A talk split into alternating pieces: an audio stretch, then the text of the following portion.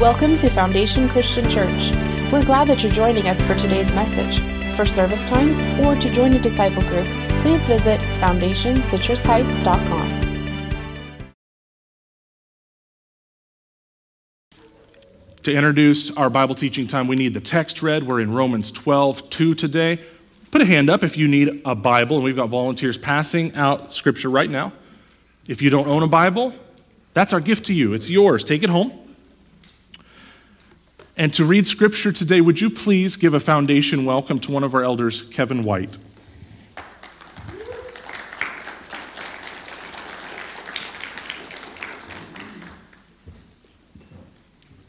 Thank you. I lied to you. I totally lied to you. He said he's going to have the scripture for me. I guess we'll just read it from the screens together.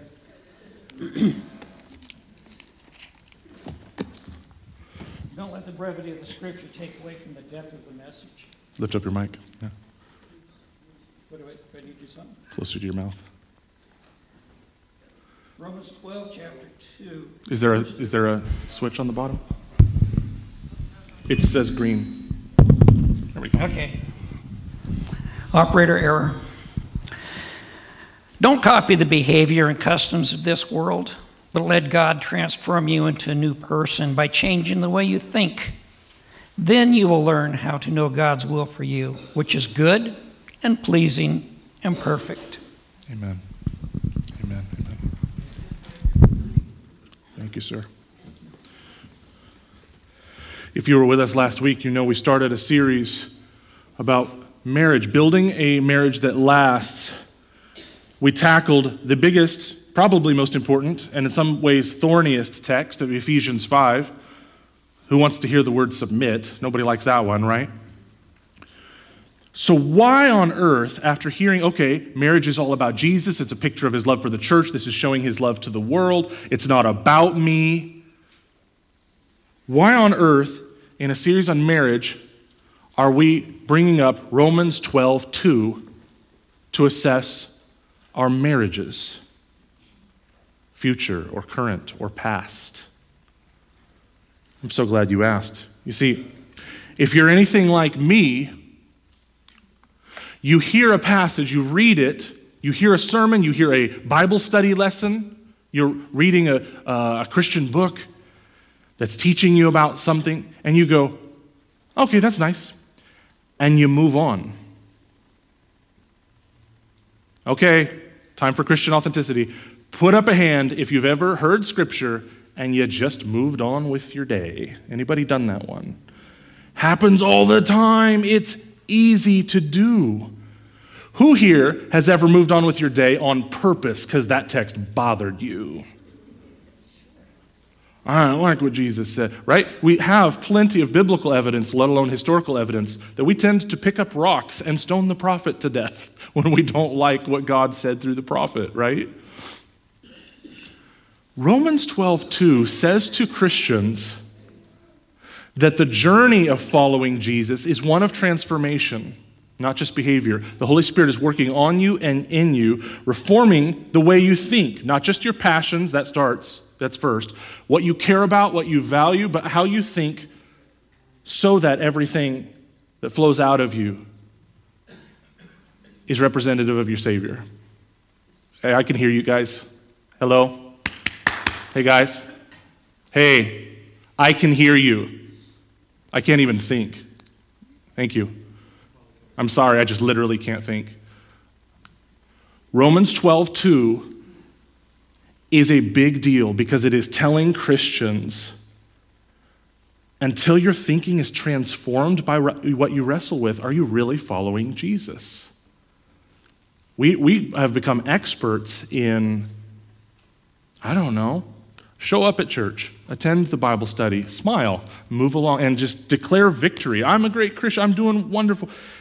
But if we're honest, the text sometimes bothers us. If we're honest, the text, when it doesn't bother us, the gravity of it was way bigger. Who here has read scripture and it hit you like a ton of bricks and you're embarrassed because you'd already read it a hundred times before? That's because the word is living and breathing, sharper than a scalpel. Romans 12, 2 is saying, Hey, church, you took a look at Ephesians 5 last week. Praise the Lord. That's a good thing to do. But now, have you done the deep work of letting it transform the way you think? Did you rest on Ephesians 5 until it bothered you? Did you stay longer until you were wrestling with God, not willing to let go until you get a blessing? Or did you move on? So, today's sermon, we're going to ask in the metaphor of construction all right, building a marriage that lasts, are we willing to assess the possibility, if not probability, that God's blueprints for marriage, which we saw quite a bit of last week, might not be the only set of blueprints we've ever been handed. Maybe I have different ideas about how to do marriage. Maybe culture has different ideas for me. Maybe my family upbringing of upbringing has different ideas. That would actually help us diagnose the, the obedience problem, the joy filled, glad obedience. What if I've always been operating off of a different set of blueprints, and that's why I hear what God has to say, and I'm just not having it? Okay, just me. All right, so here's what we're going to do. Jesus sketches out something for you. He grabs his pen, on the back of a napkin. You're chatting at Starbucks. And he says, Hey, Greg, I heard that you asked Emily to marry you. That's awesome. I know you guys both love me. I know you want to glorify God together. Uh, here's where the living room goes. Here's where the garage is going to go. Here's where the bathroom goes. Here's where the driveway is going to be. Because I made you. I designed masculinity and femininity. I designed humanity. I designed marriage. And I love you more than you could ever love yourself. Psalm 119 on repeat. God's law is for our joy. We are to exult in the commands of God because He loves us so much, and His commands are for our blessing, not to spoil our fun. So Jesus sketches out something that says, hey, so here, here's, here's the cornerstone of the family, uh, Greg. Uh, it's me, Jesus. I'm the cornerstone. You're going to follow me with all your heart, soul, mind, and strength. You're going to work to love God and love people. And that's the beginning of your family. Okay, all right, Lord. Well, how does that manifest? Oh, I'm so glad you asked, Jesus says to Greg. You're going to lay down your life for your bride every single day until one of you is with me in heaven. Well, I, I'm not sure I like your blueprints, Jesus. That sounds hard right? And Jesus isn't speaking into a vacuum at that point. I already, at age 23, when Emily and I covenanted together, I already have some ideas by age 23, don't I? In fact, none of us, if we have been married or are married, none of us reached our wedding day a blank slate, ready to just do a Max Lucado Bible study on marriage and go, all right, I'm going to joyfully accept whatever Max says is here in scriptures. That's, that happened to none of us. I would say before your fifth birthday, you've already got some ideas about life, don't you? I know I did. So, we're going to do some deep work. Get your notes out, grab a pen. We're going to do three different sessions of quiet time where I'm going to ask you to think and I'm going to ask you to journal right there in your sermon notes. If you did not get sermon notes, please put up a hand and we're going to bring them to you. If you do not have sermon notes and you have paper with you, you can journal there, but just something that you can keep with you. I'm going to ask you a first assessment question that we have to wrestle through these, or we're not going to get to glad obedience. We're never going to get there. First assessment question What marriage blueprints did I receive from my upbringing? What ideas, whether true or false, either way, what marriage blueprints did I receive from my upbringing? I am going to read to you some possible things that we might have received, might have taken in over the years, those early formative years. And then I'm going to give a couple of minutes of total quiet. We have some worship music or something, that's fine, but we're not going to bug each other. For a couple of minutes, I want you to jot down what are the at least three, maybe four messages that I took in about marriage in my earliest years. What were the blueprints that I was told were true? Here are some possible things that some of us heard in the early years.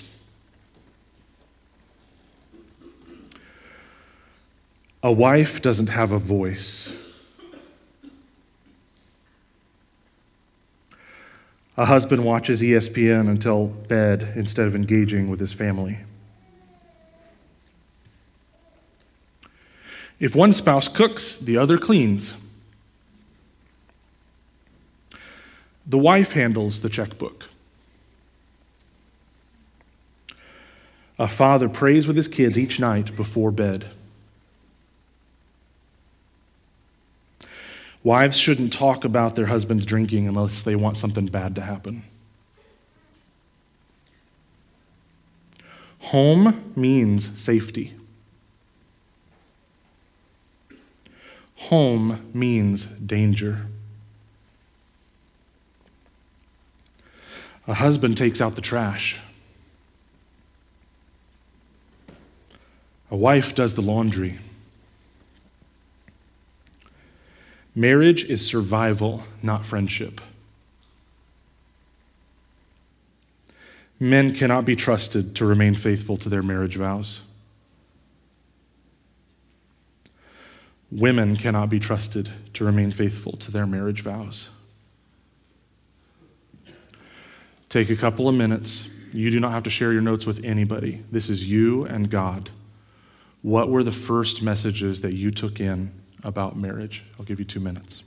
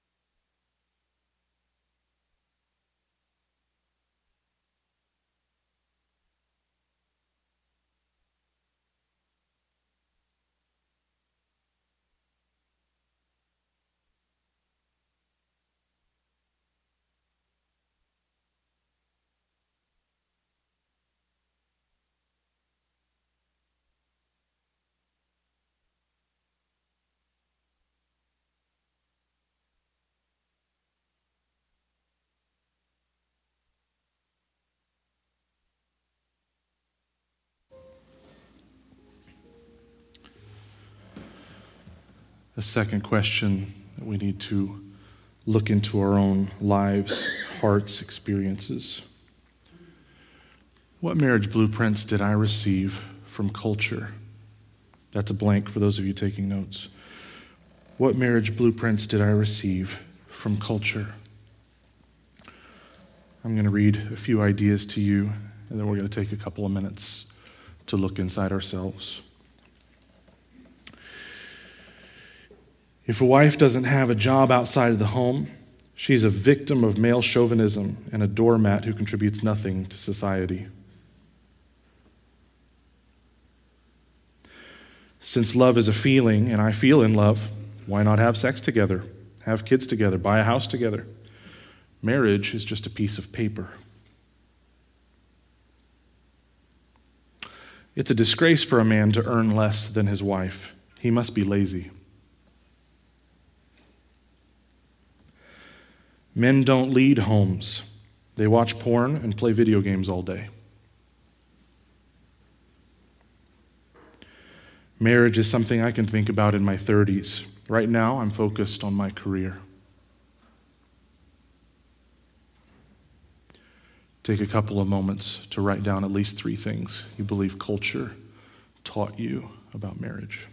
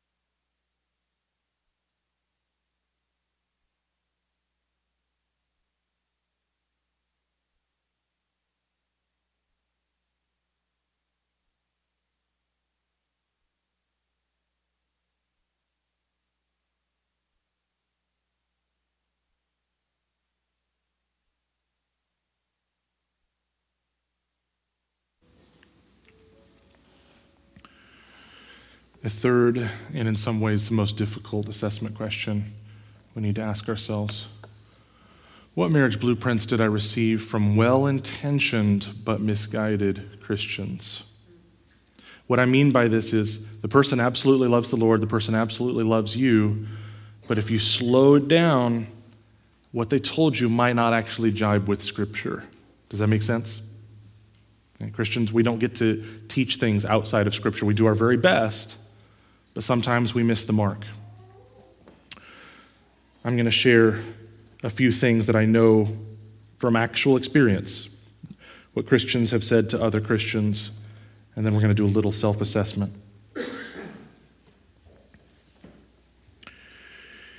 If a wife has a job outside of the home, she is sinning. Sex is dirty and wrong. There's no difference in what God asks husbands to do and wives to do. Male headship means the husband makes all the decisions. Going to a marriage therapist is not relying on God's word. Your marriage is your business. No one in the church should know your struggles. Take a couple of moments, ask yourself and journal what have I heard from the church? What messages have I taken in that I'm not sure are exactly biblical messages?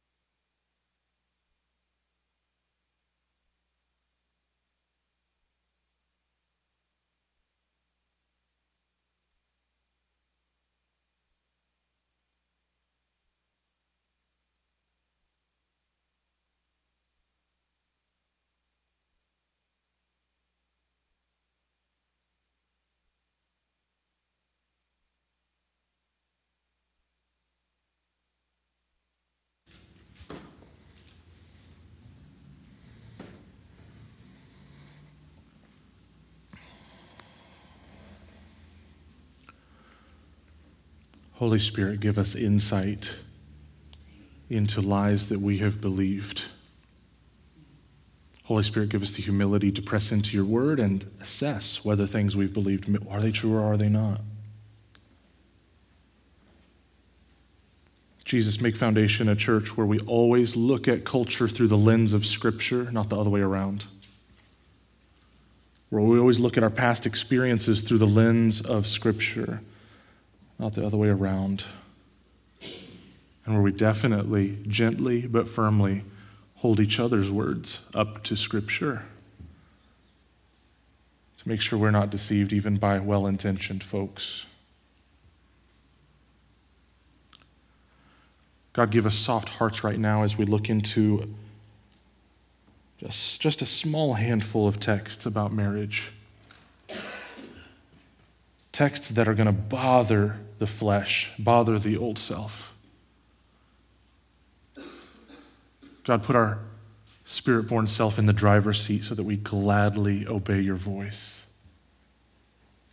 We want to humbly submit to you, Lord. We want to be a humble people. We want to be desperately following after you. But we cannot do it apart from your Holy Spirit's help.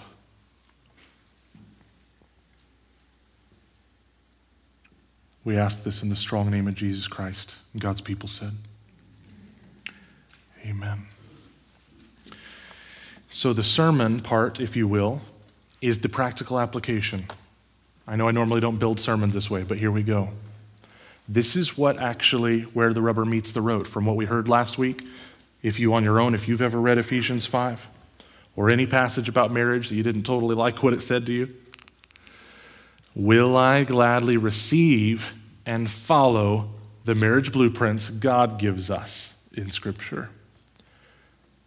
and again on repeat for over five years now, all obedience questions are really trust questions. Do I trust the King of the universe to build this better than I could build it? Do I trust that He loves me more than I love me? And I want to keep pointing you guys back to Romans 8 that says, if He gave you His Son on the cross, won't He give you everything else? Greg's standard version is like this Really? After the cross, we're going to doubt His love? Same idea, I promise. After the cross, we're still finding ourselves doubting his love for us. What is that? Except, even if you've been transformed by grace, you still have the old self inside you fighting, whispering, going, God's holding out on you. Same lie as in the garden in Genesis 3. God's holding out on you. So I ask you, foundation, those of you who hope to be married one day, those of you who are married, those of you who are looking back on a marriage, Will you gladly receive and obey what God has for you? Are we going to skim past last week? Are we going to skip over in our minds and in our hearts every time we come across these key and beautiful passages? Let me bring up some inconvenient passages right now to help us figure out. You can test your faithometer. Do I find myself joyfully receiving that or do I find myself bucking against it? If you are experimenting with the Christian faith, you're trying to figure out what Jesus is all about, you're going to buck against every one of these, and that's fine, but you get to know in advance what you're signing up for. If you decide to follow Jesus, you'd be choosing to trust his design for marriage, not just marriage, but all of your existence. So let's take a look at a few inconvenient texts. Did you know Deuteronomy 7 expressly tells you that the family of faith does not marry outside of the family of faith? Did you know that? Putting it in New Covenant language, he tells Christians only marry Christians.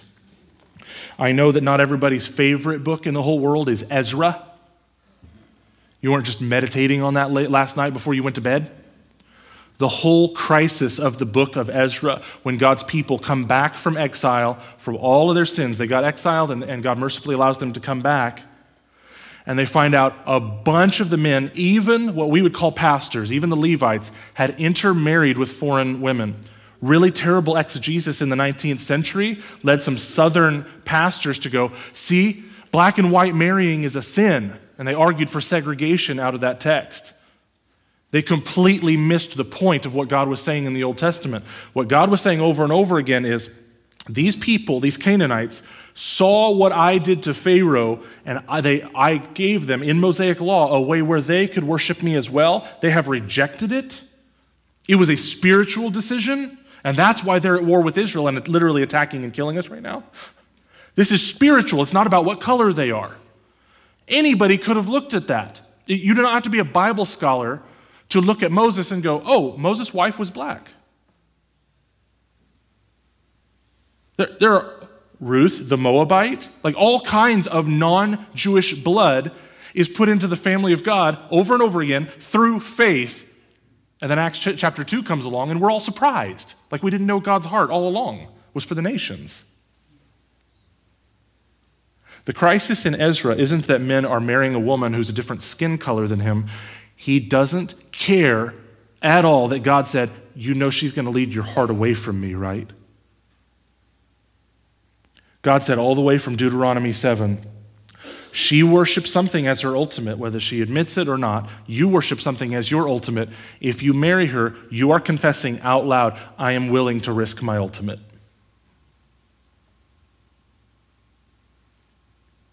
Has God gotten up in your business yet? We're only on the first verse. Has He gotten up in your business yet? Because in American culture, we grow up with the autonomy of thinking this is entirely up to me and my feelings. And God seems to go, no, no, not so much. What about Proverbs 5?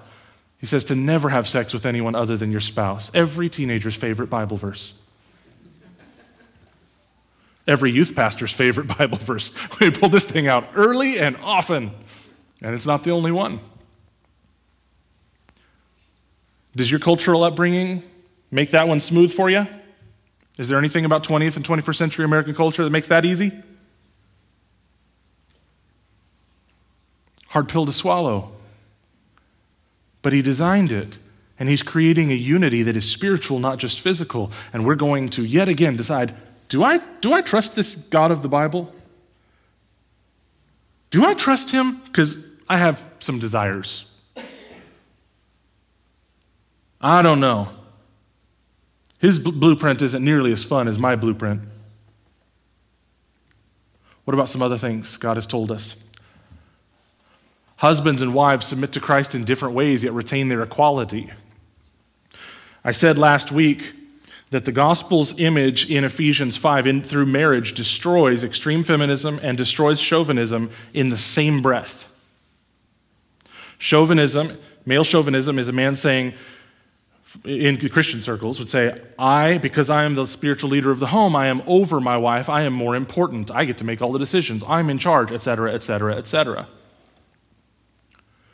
And the equality of Ephesians 5 destroys that. The cap verse, verse 21, says, Submit to one another. That's a mutual command out of reverence for Christ. And then he says, This is what that means for the wives. This is what that means for the husbands. Mutual submission screams loudly that the two of you are equal to each other. So, a, a woman that's been hurt by a man or that's read a few books and got all worked up that men are the worst thing ever she is also in error when she puts down masculinity and says, We are better. Right? If we are to submit to Christ out of our reverence for Him, and that submission is then extrapolated in a number of verses, a dozen verses, telling us that that submission doesn't manifest the exact same way. Husbands, love your wives. Husbands, sacrifice yourself for your wives. Wives, submit to your husbands.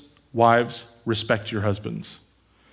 Does that mean that husbands don't have to respect their wives just because Paul emphasizes that for the woman? Say no. Are ladies not supposed to love their husbands just because love was emphasized toward the man? Of course not. It's a point of emphasis, right? It's just a point of emphasis. Paul, through the Holy Spirit, is looking into marriage as a broken institution in a fallen world and going, okay, let's, the squeaky wheel gets the grease. Here are some places where men tend to struggle. Allow me to address that. Here are some places where the ladies tend to struggle. Let me address that.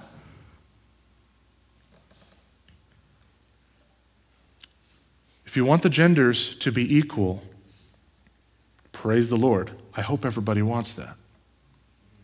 But there's this phrase I grew up with called throwing the baby out with the bathwater. Our culture conditions us to say, for two people to be equal, they have to have the exact same assignment from their commander in chief. And that's simply not true. Okay? If a soldier is on the battlefield and he gets shot and dies, that is just as big a tragedy as a soldier who's out on a boat pressing red buttons that send missiles. If that boat gets hit and that person dies, they had an entirely different assignment toward the same broader objective, and their lives are completely equal in their value. Did that help at all? That was on the fly. Anyway, 1 Corinthians 13. This is offensive upon offensive. Did you know God tells us what love is? Wanna know what love is? And He didn't ask our opinion.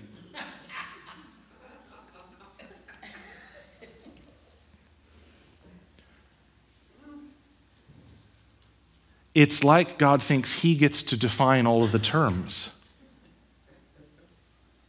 How brazen of Him. He gets to say what love is. He spends four beautiful verses telling us. More important than this text is when Scripture tells us God is love. So, if you want a stronger, clearer picture of how modern culture is completely rooted in atheism, take Scripture's words, God is love, and then look for a bumper sticker and you go, it says, love is love. All you did is take God's identity, beauty, authority, rip him out of the picture, and you go, there is nothing big enough that could fit on the other side of this equation. What is love? Baby, don't hurt me. So I say, love is love, which any math teacher will tell you is crazy. You can't use the definition to define the thing, but we're doing it. Why? We're desperate for God to not exist so I can have his throne. I want to define every part of reality because then I'll get my way. Like Burger King's been telling me my entire life I was going to get.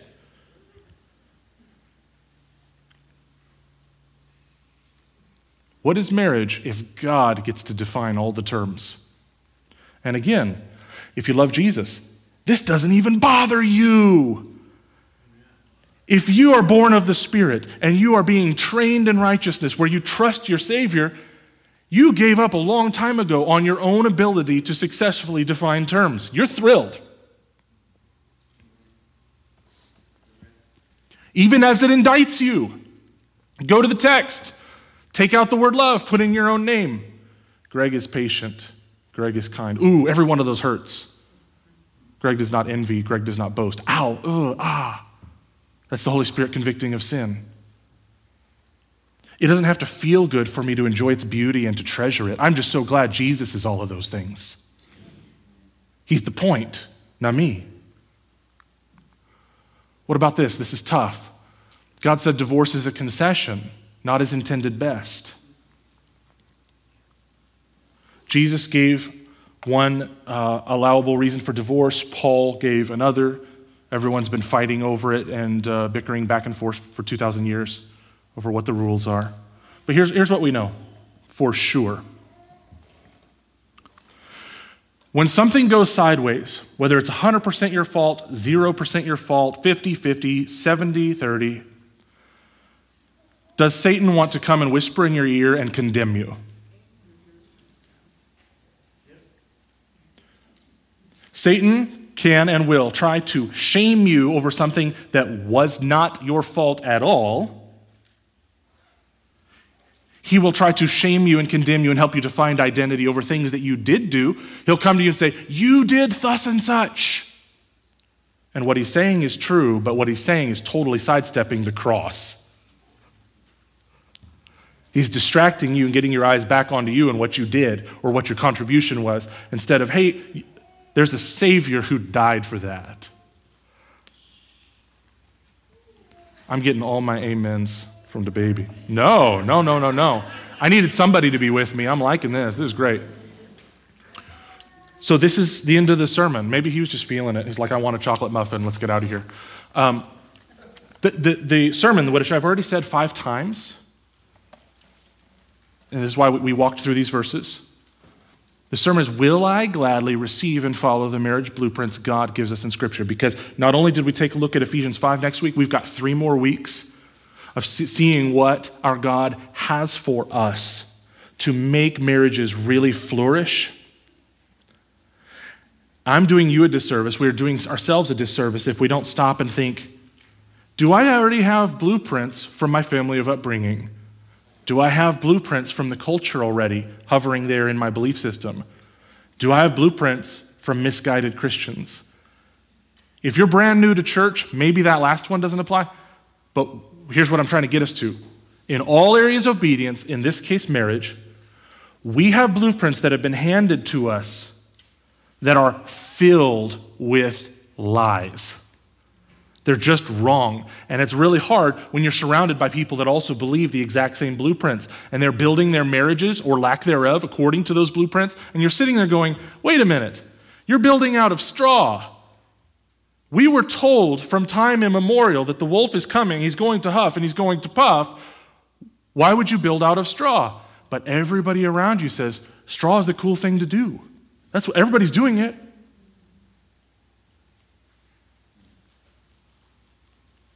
So, for last week, for the next three weeks on marriage, for if you love Jesus, your entire journey with Jesus, Every single, brothers and sisters, every single thing you read in this book that implicates you and helps you, hey, you're going to have to change, hey, you're going to have to repent, hey, you're going to have to think differently to give God the praise and honor and glory that He deserves, to serve the orphan and the widow, you're going to have to do something different. Every single time God speaks, He's not speaking into a vacuum. You already have beliefs that have to be ripped out. That's what I'm trying to get at. I have beliefs that have to be ripped out at the root. It's not going to be easy. This is why you don't come to Jesus on a Tuesday and you're, you stop sinning by Friday. Hey, praise the Lord. Look at that. That was easy, huh? That was easy.